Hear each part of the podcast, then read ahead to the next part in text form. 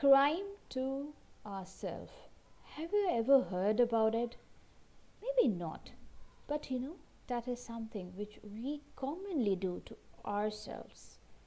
How? Let me explain you today. When, just for a small example, when we get angry, you know, number of times we repent on our deeds. We feel sorry for the harsh words that we use others. How many times we decide that, oh, I would not be rude to anyone. I would always use sweet words.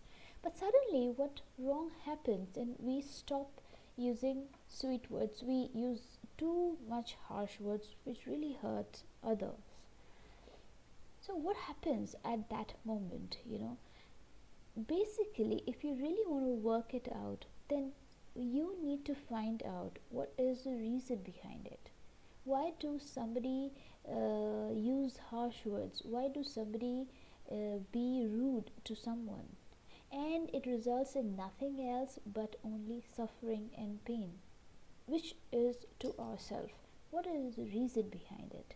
The reason behind it is the anger when somebody talks to us or you know use some words or behaves wrongly with us we get angry. And with that anger we be rude to someone else. But the thing is that how much rude we become how much harm it causes others it, irrespective of that the harm it causes to us is uncountable. Now what should we do? Now, the biggest harm it causes is that it becomes a great hindrance to towards our path to achieve our goals.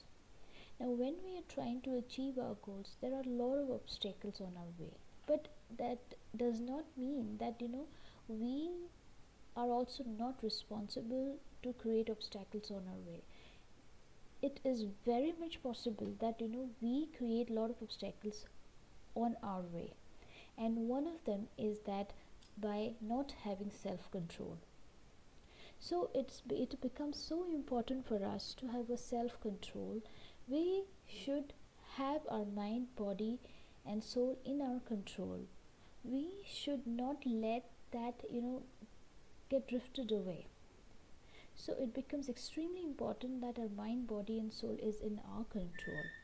And how can that happen believe me you can also do some sort of yoga tricks to release your anger to cool yourself uh, to have a control over mind and body soul.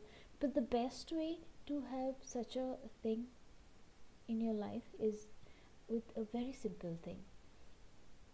Every day every day if you spend some quality time with the lord you know you can have amazing control over your mind body and soul. And on top of it you will start understanding the feeling of others. You will start realizing that uh, when you're talking to somebody when you're hurting somebody you're basically hurting the lord who is sitting inside that person. You will start seeing in that way. So from today onwards make sure that you spend a quality time, maybe just 15 minutes, 20 minutes with the Lord. When I say that, it does not mean that you know you have to chant some prayers, you have to chant some mantras, uh, shlokas, and all that. Not required. When you spend some time with the Lord, you speak to the Lord. You say thanks to whatever He has done to you. Being the creator of the whole universe, who gives food to everyone from tiny to the giant creature, then how kind he is. Be thankful to him for whatever you are possessing today. He is always protecting you in every way. Be thankful to him. Try to surrender yourself as much as possible.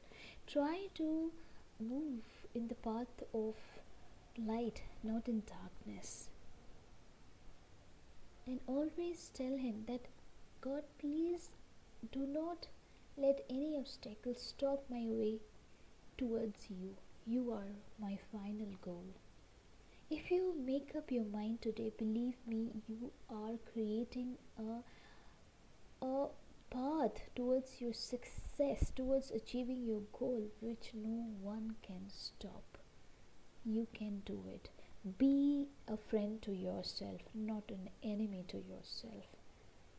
You can be so by just spending some time with the Lord every day. That is very much possible. So see yourself with a new beginning. Thank you so much for hearing.